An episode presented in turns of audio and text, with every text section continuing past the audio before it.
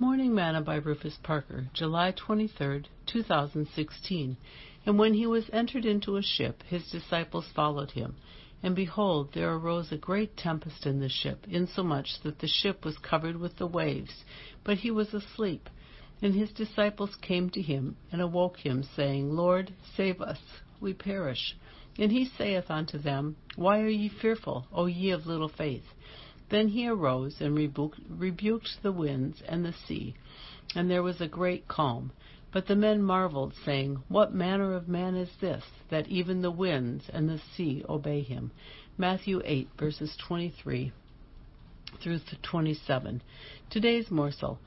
About two years ago, I read an article that the North Korean president told his weather forecasters that the next time they got the weather reporting wrong, he would have them killed.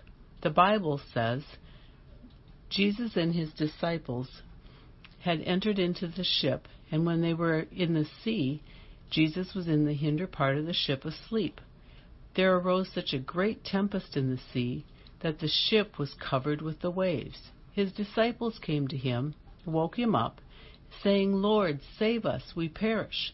And he said to them, Why are you so fearful, O ye of little faith? Then he arose rebuked the winds and the sea, and there was a great calm.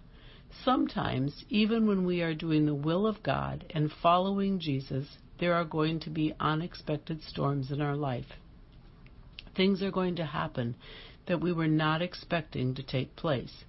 Some of these storms, like the disciples, are going to cause us to feel as though we are going to perish.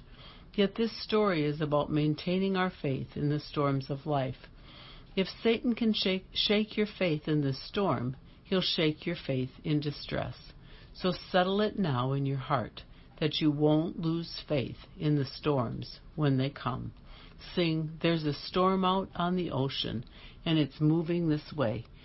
If your soul's not anchored in Jesus, you will surely drift away.